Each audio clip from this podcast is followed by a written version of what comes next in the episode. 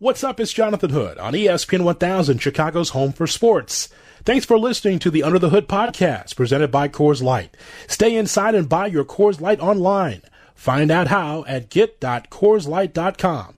Coors Light, take time to chill. Let's start here, Jill. Let's let's talk about um, the Cubs first. What are your thoughts on the Cubs for 2020? A new manager and David Ross, but now you got to figure out you know, is this Cubs team good enough to even compete with the 60 games? So, what's the number that you see for the Cubs, and how? Do, what's your forecast? Well, right now we, uh, the over/under is 32 wins. Um, as far as division goes, um, like for example, St. Louis is 32 and a half, just a slight edge there. Uh, the Reds are 31 and a half. The NL Central is always a division that is very tightly contested anyway. So there's uh, it's only the Pirates that really have less than 30 wins uh, projected right now. Uh, so I think it's going to come down to probably the final games. Now, you're probably not going to like me when I say this. I'm actually a little down on the Cubs this year just for this specific reason because it's a 60 game sample size. If we were working with 162, you know, the natural talent and the, the high end talent that the Cubs have, I believe, would just win the war of attrition when it comes to the Cardinals and Reds, even though I'm not a very big fan of um, Cincinnati's chances either. I think only one team is going to make it out of the NL Central from a playoff standpoint. Now, that doesn't mean that I don't think the Cubs could win the division or even make uh, a second wild card. My issue with the Cubs this year, I just am not thrilled with the pitching, and I'm sure that's something that's probably been discussed many times. Uh, you know, just in, in your circle. Mm-hmm. Um, of course, I mean I know Yu Darvish gets a little bit of a get of a black sheep tag just because of how things went, uh, you know, in L.A. I'm just I'm just not as thrilled, I guess, with the Cubs. Maybe it's just the 2016 shine, just it's wore off now. Here we are in 2020, but uh, uh, I'm just not as uh, high on the Cubs maybe as compared to uh, the White Sox, for example. Do you like the over or under that 32? Oh, I I like probably the under. I think it's probably going to be right around 31 30. Again, I feel like it's going to be a razor thin margin. I feel like it, with this with this division specifically, I think it's going to probably be 30 31 wins. For the White Sox, it's a brand new team, Giles, because you have a lot of young players on there. There's some veterans that are on this ball club as well, too. But really, the White Sox for 2020 moving forward is about the youth movement. So, what's the number for the Sox, and how do you look at the uh, American League Central? Yeah, the uh, the White Sox are actually have a fairly identical number to the Cubs. They're 31 and a half, whereas the Cubs is 32.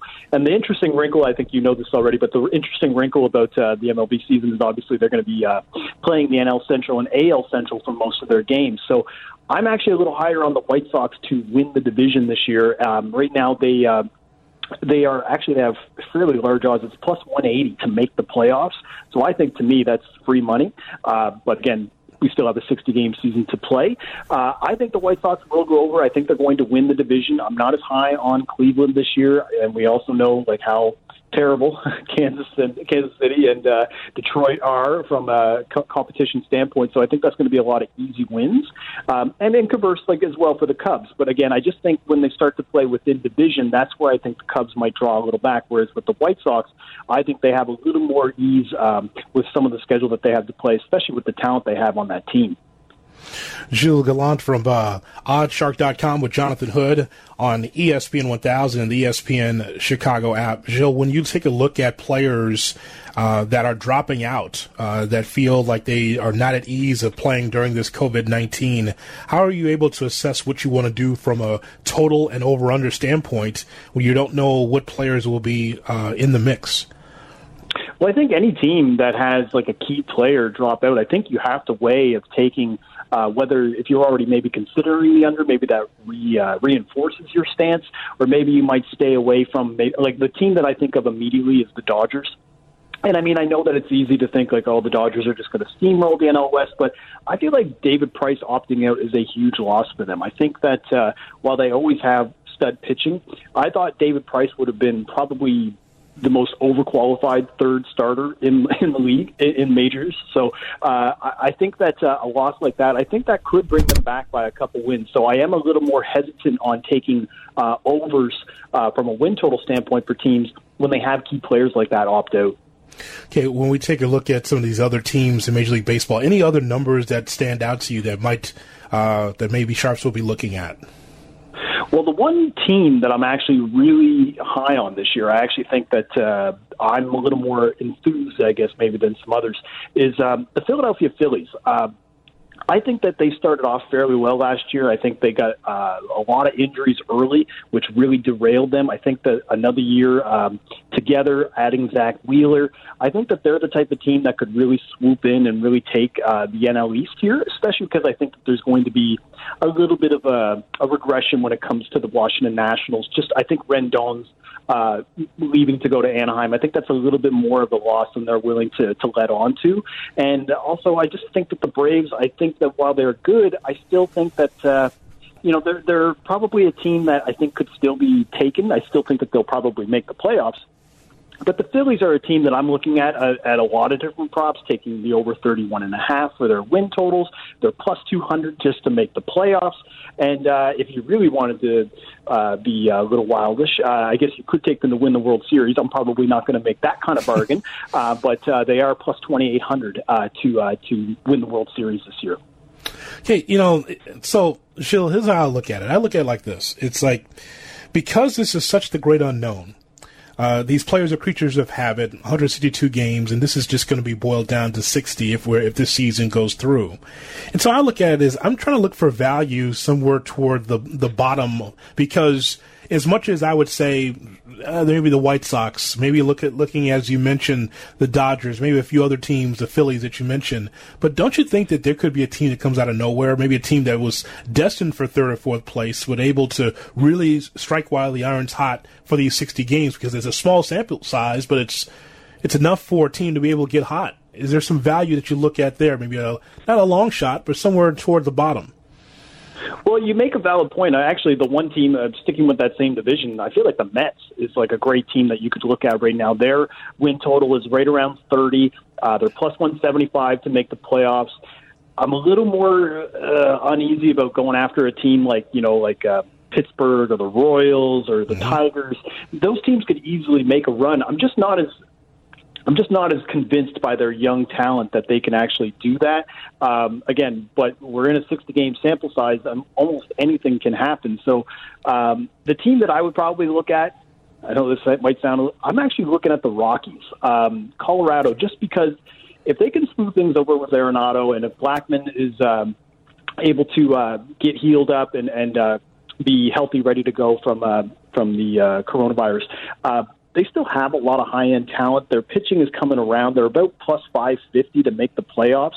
Um, the NL West is a little more tricky. Again, you're probably going to have to make it as a wild card spot, but again, that still pays. So that's kind of a team that I would look at, maybe more of an NL team that would be able to benefit from the hitting uh, because of the the no DH. So the Rockies would probably be a team that I would take a stab on if I was looking at some sort of long shot.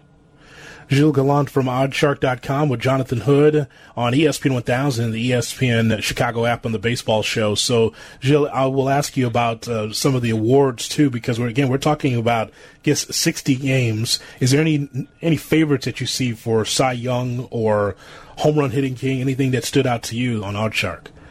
Yeah, I mean, for the home run king, I'm immediately looking at Pete Alonso. I uh, I probably uh, fell in love with that run last year. He uh, he led the majors last year, broke the record for home runs by a rookie. Uh, I'm willing to think that he's going to uh, bring that back. He's about plus 1,000. Mike Trout is currently the favorite to lead the league in home runs by the end of the season. Um, for MVP, honestly, if you can get Mike Trout at plus money, I would probably take it just because, again, in a 60 game sample size, uh, barring injury, he's going to probably look like the best player out there. Last year, when it opened up the the MVP prop, he was at minus money and uh, and st- and and almost had it and still won it rather. So for me, like kind of uh, what I look at is not necessarily like whether or not it's the voting narrative. It's just more or less because baseball is such a stats heavy sport. Are they going to put up numbers? And Trout is, you know, the, this day and age of Willie Mays, right? So he's going to probably put up massive numbers, especially with Rendon uh, protecting him in the lineup. Ohtani is going to be back fully healthy and probably pitching. So if the Angels make the playoffs, I think Trout is in there for MVP. The one thing I would tell people though is not to do because one of the players that is listed, he's probably about plus uh, plus three thousand, uh, thirty to one, is Gerrit Cole for MVP. He's the um, he's the highest pitcher on the list.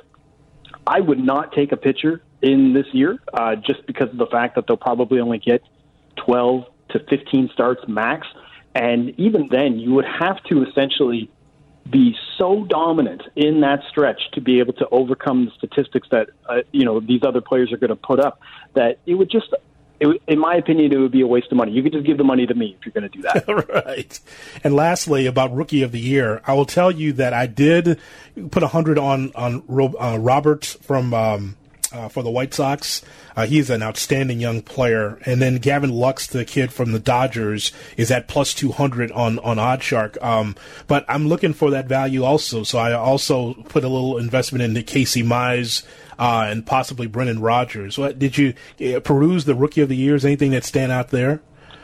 Yeah, I think I'm with you on uh, Lux. I, I just think he's in a winning situation. I think that's the one of the things that, uh, like, I know again the odds are there know, being a pitcher, it could be very volatile. Like all he could do is get roughed up for a couple of starts and he's immediately out of the running. But I just think based on the stuff that I saw from him last year and then being able to be on a team that has such good offensive backup for him, um, I think it's just going to put him in a spot to be able to just put up numbers and just shut people down.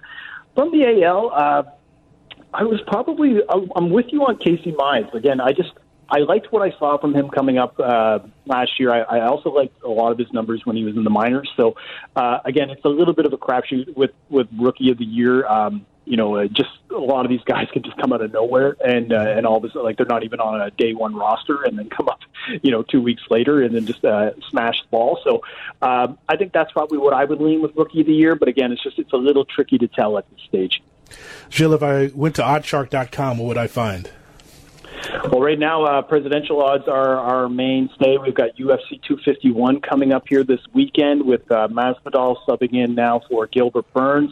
Um, this UFC card that's coming up Saturday is going to be crazy. It's going to be so good. There's three title fights. Again, uh, uh, and then the additional car- uh, fights on the card are also great. Um, we've got a full uh, end-to-end uh, octagon coverage for that, uh, and then of course uh, you know, NBA season is coming up soon. Everything is going to be ramping up here at OddsShark. So uh, I basically haven't. Uh, I won't be taking any vacation probably for the next uh, year and a half.